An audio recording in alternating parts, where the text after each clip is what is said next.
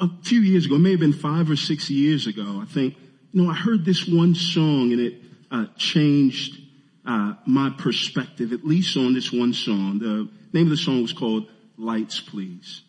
And at the end of the day, it's a song about drugs, a song about sex, a songs about, a song about problems in the world, but it's not one that's based off of somebody riding down the street glorifying all of these things. It's a origin song of sorts. So here's what takes place. I'll uh, narrate what takes place in the song so that you don't have to go back and uh, listen to it. But it's a song about this guy. And he talks to his girlfriend at the time. And he's just trying to kind of school her on all the problems and woes of the world. So he starts to talk to her about poverty, crime, economic injustice, the terrible portrayal of African Americans in the media. And what goes on is he says, you, you, know, the more and more that I talk about these things, real things that take place in our world, the more and more I get depressed about the things that take place in my world. So do you know what I do to try to cope with that? Smoke weed. Have sex. And so it's this song about pleasure, but it's pleasure in response to the woes that go on in this world.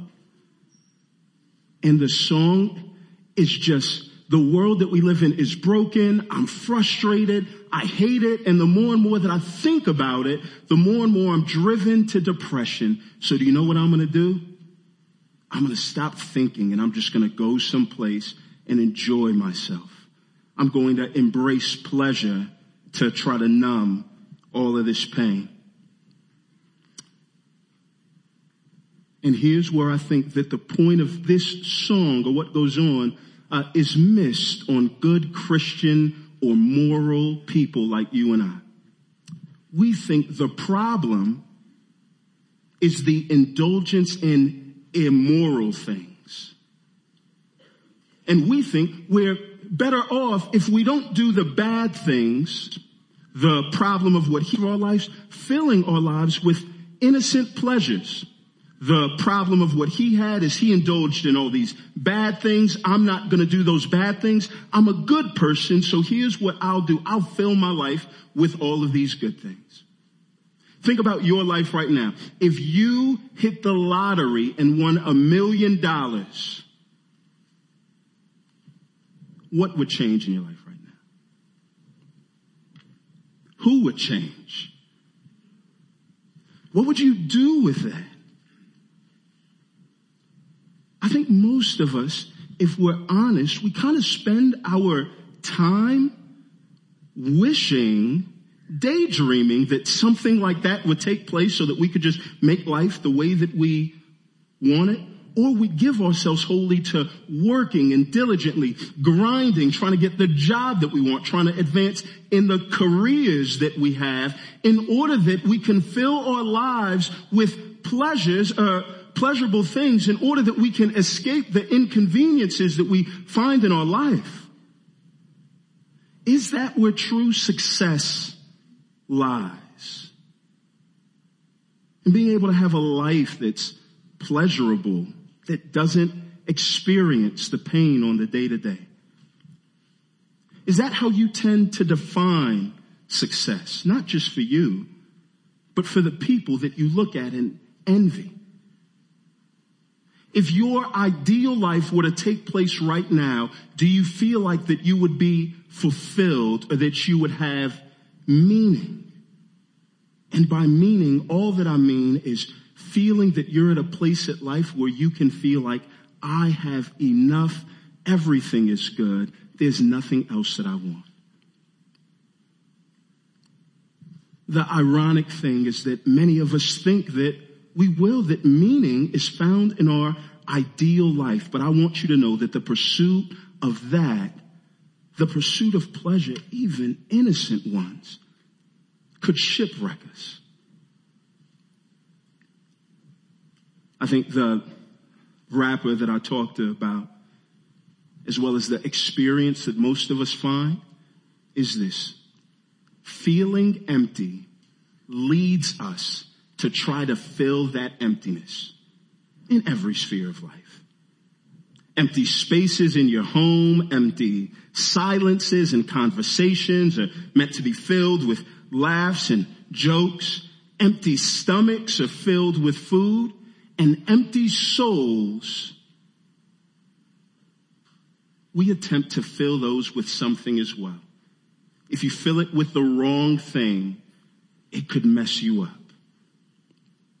And so here's what takes place. Whenever we're unsure about which way that we should go, or if we're headed towards danger, there are words that have saved many a life. Whether it's trying to eat some food that you're not sure about, these words have saved many a life, and it's this. I don't know about that. You go first. and this is what takes place in the book of Ecclesiastes. We find a guy that goes first. And here's the beauty about what takes place. For those of y'all that have been with us in the course of the past few weeks, chapter one is all about this. There's this guy that's trying to fill the empty spaces of his life with meaning. And what he finds out is that as hard as he works, that a life without God is a life without gain. There's nothing that ultimately fulfills him. So last week what takes place is he thinks, if I just know more, then I'll be at peace. And what takes place is the more that you learn, the more you lament. The more that you learn how broken this world is, the sadder that you get. So you know where chapter two starts off with him? In the same place that we just talked through. He leaves the study and says, man, this is depressing. I gotta hit the streets. I just need a night out. And so you have this guy looking for fulfillment and meaning, not in knowledge, but in pleasure. Verses one and two start off and it takes place and he says this, I said in my heart, come now, I will test you with pleasure.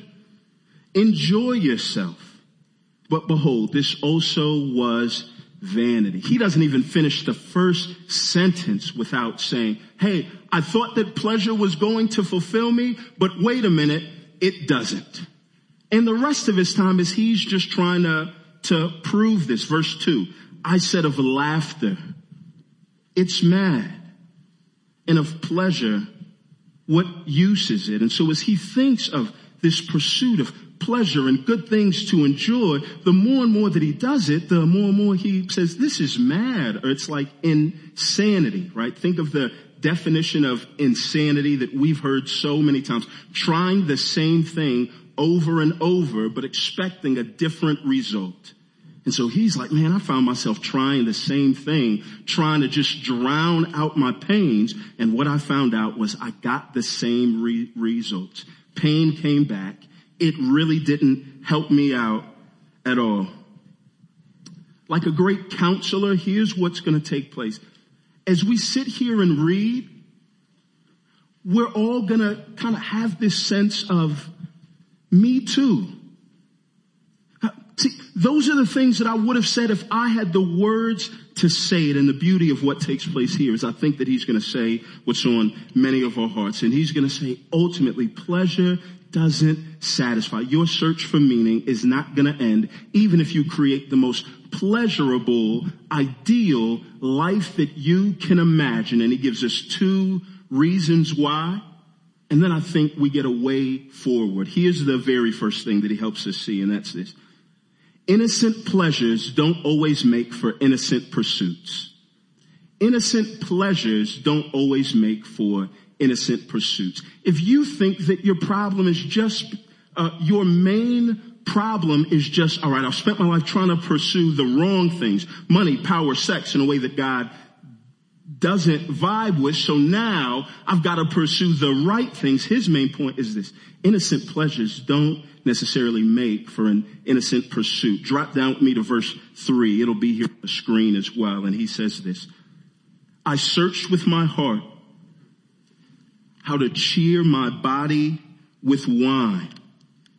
My heart still guiding me with wisdom and how to lay hold of folly till I might see what was good for the children of man to do under heaven during the few days of their lives. Verse four. I made great works. I built houses and planted vineyards for myself. I made myself gardens and parks and planted in them all kinds of fruit trees. I made myself pools from which to water the forest of growing trees. I bought male and female slaves and had slaves who were born in my house. I had also great possessions of herds and flocks, more than any who had been given before me in Jerusalem. I also gathered for myself silver and gold and the treasures of kings and provinces. I got singers, both men and women, and many concubines, the delight of the sons of men. Innocent pleasures don't always make for innocent pursuits. Here's the first thing that takes place. What we see here is this guy that just covers the full gamut of things. You may not want all of what he has, but there's something in here that you do want. There's something in here that you wish that you had right now. There's something in here that you're working for in order to get. And what he says is, I got it all. Verse three, he starts off and says wine. All right. I try to look for the use of wine. And now here's what he doesn't say. What he doesn't say is that wine is sinful and it's bad. Psalms 104, the Bible says that God gives men wine to cheer the heart. So wine is not bad. It's bad in excess if it leads us to drunkenness, but in moderation, it's a very good thing provided by God himself. However, he says, even as I indulged in it, my heart still guiding me with wisdom.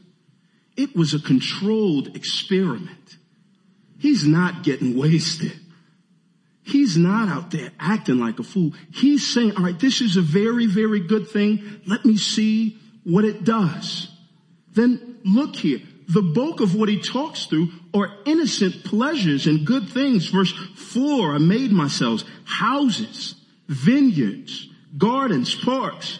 Verse six, pools to water this garden, planted trees. Verse seven, right? He brings up this, he'll use this word slaves. Listen, don't think of chattel slavery, the horrendous abomination that took place in the U.S. and across the world where slaves were treated with, as less than people with dignity that they didn't deserve. That's not what goes on here. You look at the Bible and God has uh, uh, uh, outlined or ordained a sense of servitude where even the people that had these slaves were supposed to treat them with dignity and respect and each generation had the privilege to be able to get their own freedom. In the New Testament, there's a book called Philemon, and it's all about this slave that Paul's saying to his master, he's a Christian, take him back, but not just as a slave, as a brother. The Bible affirms the dignity of all mankind, and so here, this isn't condoning slavery, any more than it is condoning the concubines that he says at the end. It's just him saying, no, no, look, I had money, I had possessions, I had things, I had power. I had this large land. I had all of this stuff and I was a CEO and a boss and I had people that took care of all of the work for me so that I was free to be able to just enjoy life. Verse eight concubines. I don't have such a justification for that. He's bragging. He's the Wilt Chamberlain of the Bible. That's what goes on right here. But he's saying money, power, and sex, all of it at his disposal. And look, most of this stuff was innocent pleasures. So here's the first thing that I want you to know. Christianity doesn't mean the end to pleasure. It doesn't mean the end to your fun. It doesn't mean in order to be a good Christian, you can't have fun or have nice things. God made a world that was full of colors and delicious food and people that we enjoy and sex and money for us to be able to buy things so that you and I don't have to feel guilty. If you're in here and you have things and God has provided you with means to enjoy yourself responsibly, don't feel guilty. That's a gift from God. Christianity doesn't mean that it's not meant to put an end to our pleasure. Here's what Christianity does. It tells us that pleasure is not the end. And that's a big difference. So most of these are innocent pleasures, but it doesn't necessarily make for an innocent pursuit. What's more important than the objects that you pursue is the objective of your pursuit. What's more important than what you pursue is why it is that you pursue that thing. And it's so subtle. But if you read this text a few times, it'll stand out as clear as day. This one word that's repeated four times. Do you know what that word is? Did anybody catch it? Myself. I did all of this stuff for myself. Look here at verse four. I made great works. I built houses and planted vineyards for myself. I made myself gardens and parks and planted in them all kinds of fruit trees. I made myself pools from which to water the forest of growing trees. And then he talks about yeah, slaves and all that stuff. Verse eight. And I also gathered for myself silver and gold and the treasures of kings and provinces.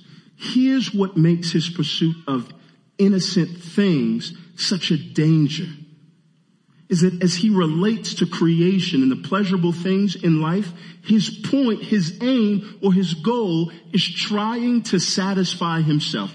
Everything that's created, he thinks that the goal of all of those things is for his pleasure. It's this preoccupation with I, being filled with this sense that all of creation is for me. The original audience that read this would immediately have thought of Genesis 2. Do you know what takes place there? It outlines God creating paradise.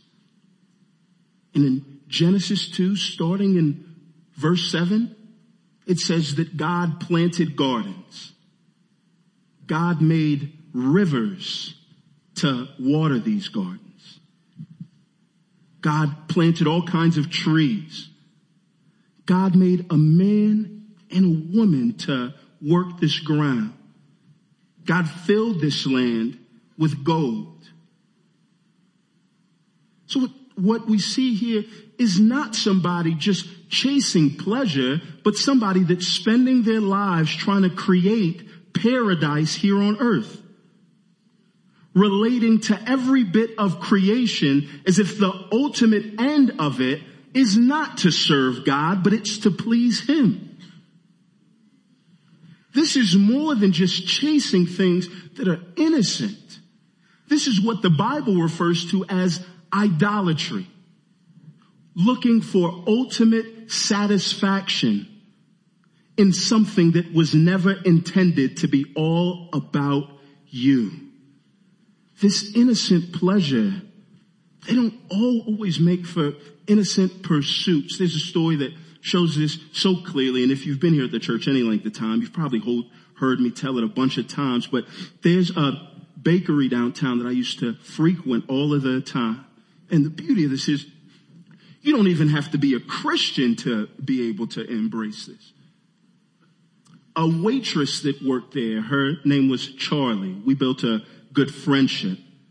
And so Charlie and I are there one day and I sit and I ask her, I'm like, Charlie, tell me your story. And she just went real deep, really quick. And she said, I was an addict for years. Binging out, indulging on all types of bad stuff. And she's like, it ruined my life. And then I went to a 12 step program and I got clean.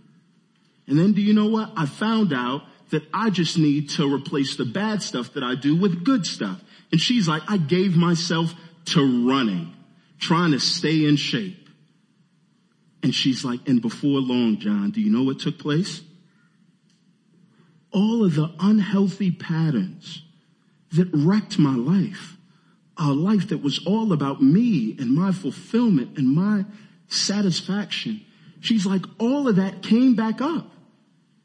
And she's like, and I found out it doesn't matter if it's good or bad. If it lies at the center of everything that I do, it'll mess up my life. And I said, Charlie, that's what the Bible refers to as idolatry. Innocent pleasures don't always make for innocent pursuits. Listen, sometimes we do have to spend the bulk of our time watching out for sinful things, but much more than that, you and I have to spend our time watching out for the simple things that'll overtake our life and convince us that fulfillment can be found in what we see right in front of us. If your North Star becomes pleasure and satisfaction based on what you see here in this world that we live in, everything, even very, very good things will be distorted. Listen, if your ultimate end in this life is your pleasure, building an ideal scenario of life for yourself, do you know what you'll do to people? You'll objectify them. If you're lonely and have a tendency towards codependence, and you think that fulfillment is just going to come in people that like me and affirm my value and give me what I need, then you'll latch onto people and you'll suck them dry.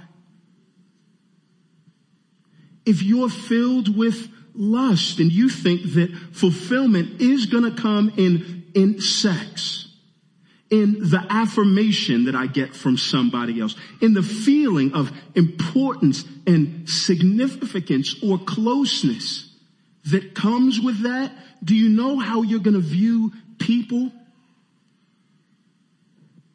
As objects to feed your pleasure. If you if you're somebody that's a leader or ambitious and pleasure to you comes in achieving and accomplishing and getting things done, do you know how you'll treat people? As cogs in a wheel that are useful to you. Only in so much as they can help you get to your goal. And then once you get to your goal, they'll be disregarded. Innocent pleasures don't always make for innocent pursuits because even innocent pleasures can lead you to become idolatrous. But he doesn't stop there. He helps us see that this pursuit of pleasure, it's not just that it's a wrong end, but here's what really makes it bad. What makes it bad is that all of it is wasted effort. It doesn't accomplish anything.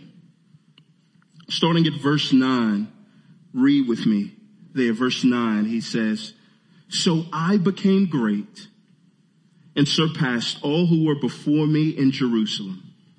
Also my wisdom remained with me.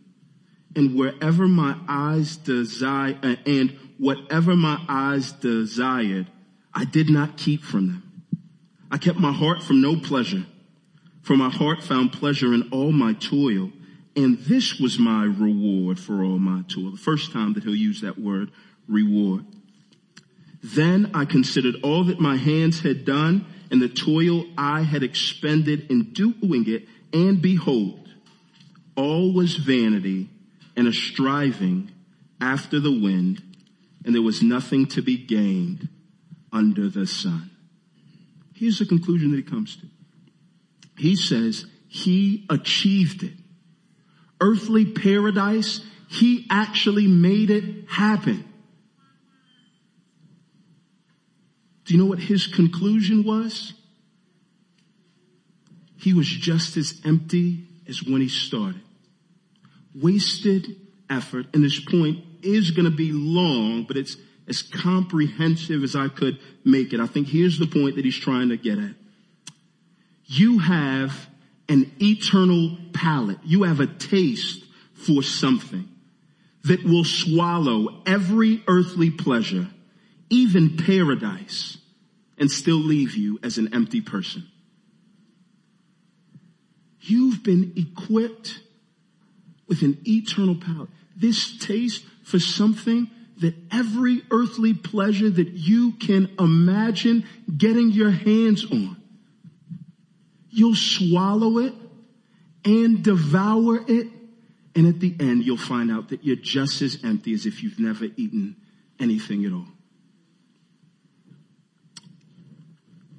Verse 9, he gets further than actually pursuing pleasure. He, he, he'll use these words in a past tense. So I became great and surpassed all who were before me. Verse 10. And whatever I desired, I, uh, and whatever my eyes desired, I did not keep from them. I kept my heart from no pleasure. He effectively removed the words wishing, wanting, and waiting from his vocabulary. A lot of our discontentment in life comes because we think we spend our time saying, I wish oh, if I just had this. Oh, I want if I just had that or him or her. Ah, I really, really want that, but I have to wait. And so in the meantime, until I wait, I'm not going to be happy. And what takes place is he removes all of these words. He has a paradise where every pleasure imaginable is tangible, in reach, in his grasp. He doesn't have to work for it at all. And so for all of us that would say, I'm not so sure about that, you go first. He went there and, and he accomplished the life of your dreams. And he comes out at the end and he says, I still feel like an empty person. I feel like I sat down at a table and loaded my plate up with air. And in the same way that your stomach is not going to be filled by eating all of the air in the world, your soul is not going to be filled by having every earthly pleasure in the world. But in verse 10, he says, hey, but there is this reward. Listen to the reward that he says that he gets. Verse 10. And whatever my eyes desired, I did not keep from them. I kept my heart from no pleasure, for my heart found pleasure in all my toil, and this was my reward for all my toil. The, the reward that he had was not in the products that he got at the end, but he just looks back and said, hey, at least I had fun while I did it. But it's not satisfying because that's not what he set out for. He set out for meaning. He set out for being filled, not just finding in, enjoyment. And I've seen this principle, well, I saw it play out so clearly in the very first job that I had. The first job that I had, Chuck E. Cheese. And so what takes place is, is people come in, they see these prizes on the wall, and they start to play these games and they find out, hey, if you play these games, you can get these things called tickets. And so what'll take place is you'll see grown men for hours on end laboring on skee ball and basketball and trying to knock down the gophers and they're wearing their nice clothes because they thought that it was their kids party, but they're spending all this money, right? Armpits sweating, all of that. And then at the end of the day, they come out, they come to cash out their prizes. And you could just look at the disappointment in their eyes. when they bring you 10,000 tickets and they find out that all that they get is a ring pop. They're just disappointed. And they're hurt. And they say, I did all of this work to get something substantial. I didn't get it, and the only reward that they had was, well, at least it was fun while I did it. But they didn't come out to have fun. They came out to earn something. And his thing is, you know, I spent my life trying to get all of these things. And the only thing that I have to hold on to is memories of how good I thought it would be when I had it, of how fun it was when I worked for it. But right now, that does me no tangible good. And more than that, now that all of this stuff is done, do you know all of those problems that I try to drown my, uh, uh, uh, are all of the problems that I tried to forget about. Do you know what I found out? They're all right here.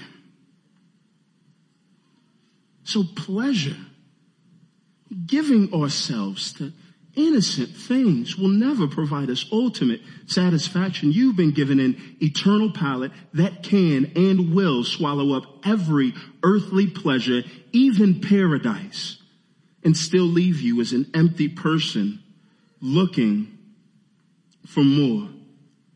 The answer to where you are right now is not more money. I'll tell you that right now. The answer to where you're at right now is not more and better sex. It's not having the person or the spouse of your dreams. It's not the promotion on the job that you're wanting and waiting for. It's not the house that you've longed to try to get here in the West End and have been frustrated because every one of them breaks out. It's not any of those things. You could have all of those things right now and still find yourself just as empty. And here's the dangerous thing about the world that we live in is that our world doesn't even give us a chance to breathe and to reflect on the fact that things won't provide us what we long for because our world tells us, no, no, no, no, no. Things will, that thing that you have didn't work. And so it sends us on this endless pursuit that right about the time that we find out, wait a minute, this house really didn't make me content the way that I thought that it was. There's somebody or something else that tells us, yeah, well, that one didn't, but there's this one that will.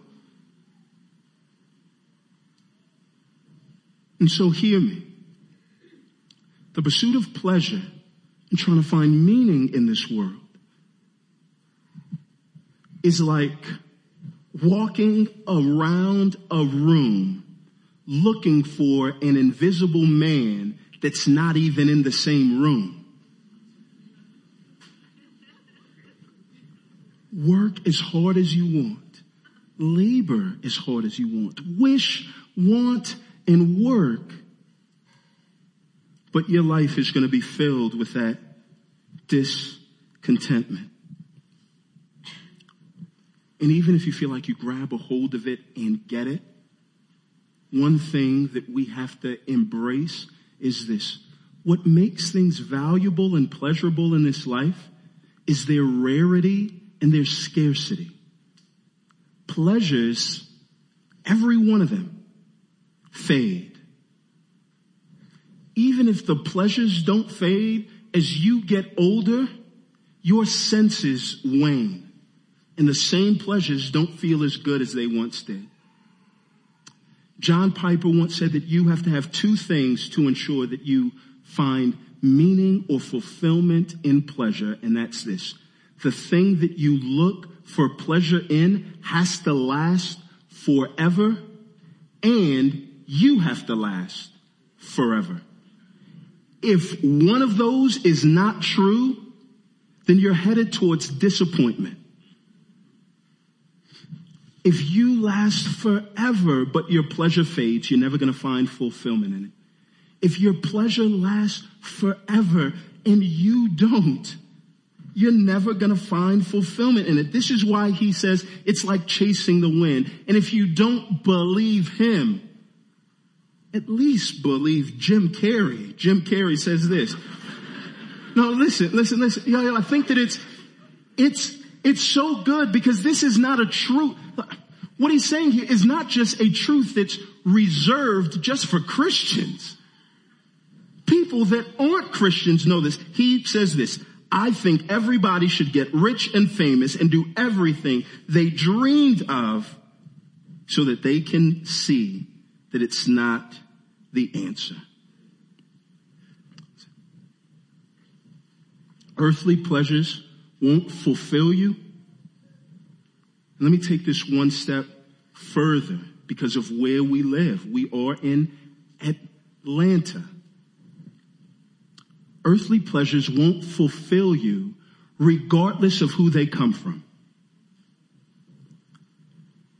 There's this thing called prosperity theology. You may not know it by that name, but what it says is that here's what God wants.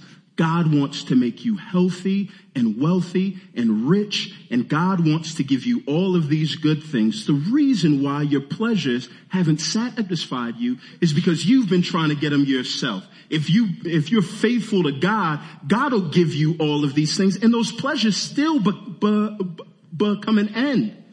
And they won't satisfy you. Hear me when I say this. The only thing that doctrine, the only thing that prosperity theology is good for is serving as an attractive uh, uh, lure, bait that hides a hook that'll drag everybody that believes it down to the very hell that it came from. There is nothing in the Bible that lends itself to say that God wants to fund our idolatry. People that know Jesus, do you know what takes place when they get blessings from Him? John chapter 21 paints an amazing story. Jesus rose from the dead. The disciples are back trying to make a living. They work all night to try to catch fish. Jesus tells them, hey, y'all are throwing the net on the wrong side. Throw it on the right side. They throw it and they catch fish that would make them a fortune. And do you know what they do when they found out that it was Jesus that gave them that advice? They didn't write books to all the rest of their friends that are trying to catch fish saying you just have to seek Jesus and he'll give you all the fish that your nets can take place. Do you know what takes place? They leave all that fish behind and they run to Jesus. Anybody that sees Jesus for who he is, and we're to talk through that here in a bit. Do you know what takes place when they get these earthly blessings and treasures? Makes them long for him more. It doesn't make them lament leaving these things behind.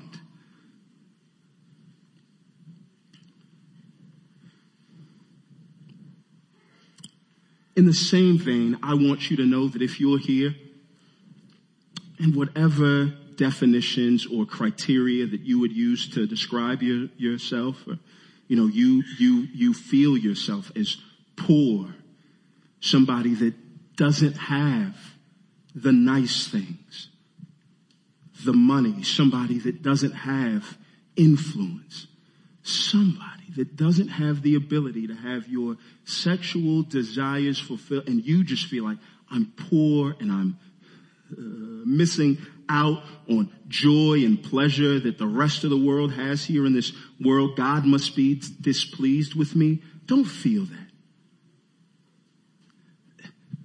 The lack of those things could very well be God's care and concern for you to ensure that you don't find yourself ensnared or trapped in the same things that so easily pull so many of us down. Earthly treasures and pleasures aren't the end. They're not the prize. They can be swallowed up and still leave you as an empty person. C.S. Lewis says it like this which leads us to our last point. If I find in myself a desire that nothing in this world can satisfy, the only logical explanation must be that I was made for another. It's so easy for those of us that are middle class or lower middle class to have just enough money or power to think that this does make me joyful. This does solve certain problems that I have. And it's easy for us to think if I had more of it, then I would be more happy. And what he's saying is no, no, no, no. It's not the more that would make you more content. It's that the material was never uh, uh, enough to make you content. That the conclusion that this should lead to is that if there's nothing in this world that can fill me, the conclusion that I come to is that I was made for something much more. So you may sit here and say, but John, but I just want nice things. I just want to experience the pleasures in life. I know folks that walk with, with the Lord and they have all of these good things. John, is that too much to ask? And I would say, no, it's not too much to ask. It's too little to ask. It's been said that he who has God in everything has nothing more than he who has God alone. What the Bible calls us to do is not to lower our expectations, but to raise them. It calls us to raise the bar, to long for something that'll really fulfill us. If we come to a close the same way that we started, often it's the pains in our lives, the ones that we feel right now or the ones that are on their way that force us to really want pleasure. And I think that so many of us are eager for pleasure because we're either unaware or skeptical of what God himself can do with our pain. And so the best thing that we can think to do in light of the pain that we feel is to at least have a good time. That that'll help. And it may help, but do you know what it's not gonna do? It's not gonna heal that pain.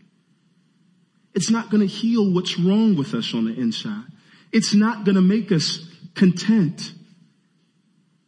You know, I've heard it once said that to stop at earthly pleasures is like a family on their way to Disneyland. And whenever the kids see these signposts that point to where it is that they want to go, they beg and plead for their mom and dad to stop there. And it's foolish to stop at a signpost that points somewhere. Signposts are there just to tell you there is something coming. Mickey and Minnie may be on this sign, but that's not them. They're somewhere else. Keep going. In the same way, the pleasures that we have here in this world are not meant for us to stop there, but they're meant to point us towards a God. They're meant to make us constantly reflect and meditate on Jesus himself who who secured pleasure for all of us, not in a paradise like Adam and Eve, who had that but still longed for more. Jesus secured our pleasure on a cross to show us that, listen, pain doesn't stand in the way of our pleasure. Pain doesn't need to be numbed. Pain itself needs to be healed. Jesus helps us see that our pleasure and fulfillment was never meant to be found just in a paradise. What made the paradise that Adam and Eve were in what it was, was that the presence of God was there. As a result of their sin, they were booted from God's presence. They, like you and I, feel this sense on the inside that we're far from God. And regardless of what we try to do to fix it or to mask it, that lingering emptiness stays there every earthly satisfaction ultimately is going to be an eventual shortfall. It's going to show that it can't fix those things that are desperately wrong with us. You can eat, drink, and play, but the problems are still going to be there.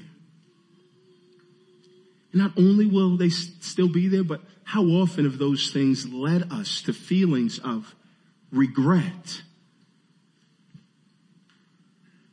When now it's not just the pain of the world that drives us to try to forget that pain, but it's the pain of the mistakes or the things that we've made. Where do you go to have that regret erased? Not just forgotten about, but erased. Where can you go to ensure that those feelings of significance, importance, security don't fade or don't leave with the friendships that go? Don't fade or don't leave when the money goes. They don't fade or they don't leave when the people, the security, the houses, all the things that we work for go. Where do we go to ensure that the pleasures that we want, not just the things itself, but the feelings that those things bring, where do we go to ensure that those things won't leave? I'll tell you where we don't go and what we don't put our hope in. We don't put our hope in our ability to get those things or our ability to secure those things and make sure that they stay. Here's what Jesus does for us. Jesus is a man that the Bible refers to as a man of sorrows. His life was spent denying earthly pleasures. His life was spent coming to the earth, Mark 10, not to be served, but to serve all of us who would manipulate creation to, to serve us Jesus came to, to serve us. And the life that he lived and the death that he died was for this reason to bring you and I back to relationship with God. 1 Peter 1, 18. I just want to read to y'all how the Bible talks about what it is that Jesus secures for us It says this, knowing that you were ransomed from the futile ways or the vain ways inherited from your forefathers, not with perishable things such as silver or gold, but with the precious blood of Christ, like that of a lamb without blemish or spot. He was foreknown before the foundation of the world, but was made manifest in these last times for the sake of you, who through him are believers in God. Hear this. Who raised him from the dead and gave him glory so that your faith and hope are in God. Your faith and hope are in a person, not in a place, not in paradise, not in power, not in possessions, not in people, but our faith and hope or that this very God that was meant to fill the emptiness that we have on the inside is not looking to you and I to solve the problem or to fill that space. This very God spared no expense, gave of the riches of his son to die in our place for the sins that we've committed so that you and I can be drawn back to, to God. So our regrets aren't just forgotten about they are erased. What pleasure is it to live a life where it's not that you just try your hardest to forget about the things that you've done in the past, but you have a real and abiding sense that the things that you've done in the past are actually forgiven. That this God that we want to be with actually will not take those past things into account when we stand in front of Him to be judged by us. What type of pleasure would it be to not have to be tired and exhausted working for somebody to give you significance, to tell you you're important or valuable, but for you to sit back and to be reminded that this very God didn't buy you with gold or silver something that you could pay back. But he bought you with the life of his son so that none of us could ever say, I'm grateful for what you did. I'm going to work really hard to make sure that I pay you back. But all of us forever would be floored by the importance and significance that God lays on us in bringing us back to himself. And those things can never be taken. Do you know what those things secure for us? What we call eternal life, which will ensure that the pleasure that we want won't fade. And one day when we die, we'll be reminded that death is just a comma, a transition.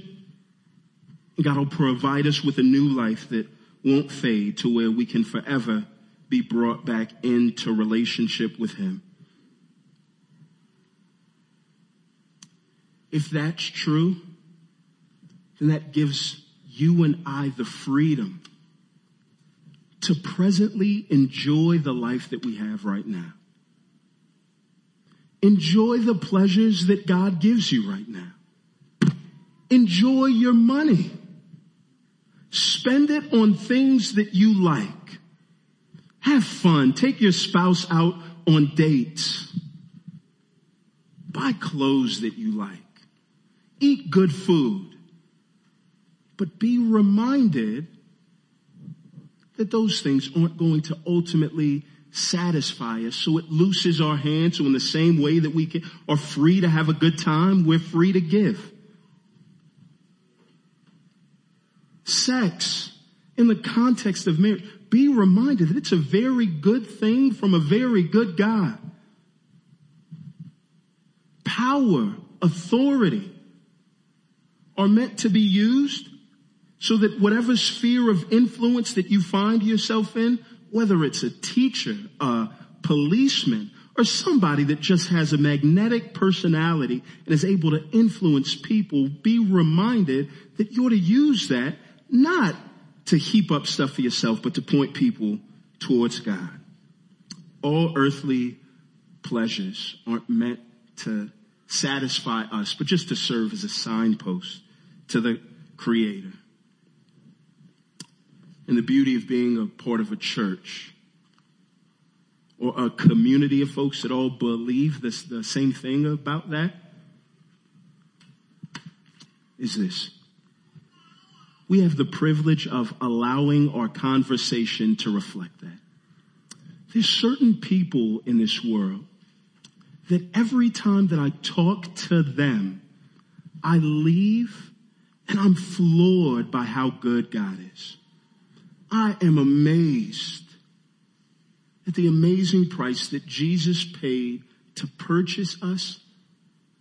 And I'm reminded that I have access to this good God because of what Christ has done whenever I want to. And I leave my conversations with them eager to pursue and to love the Lord.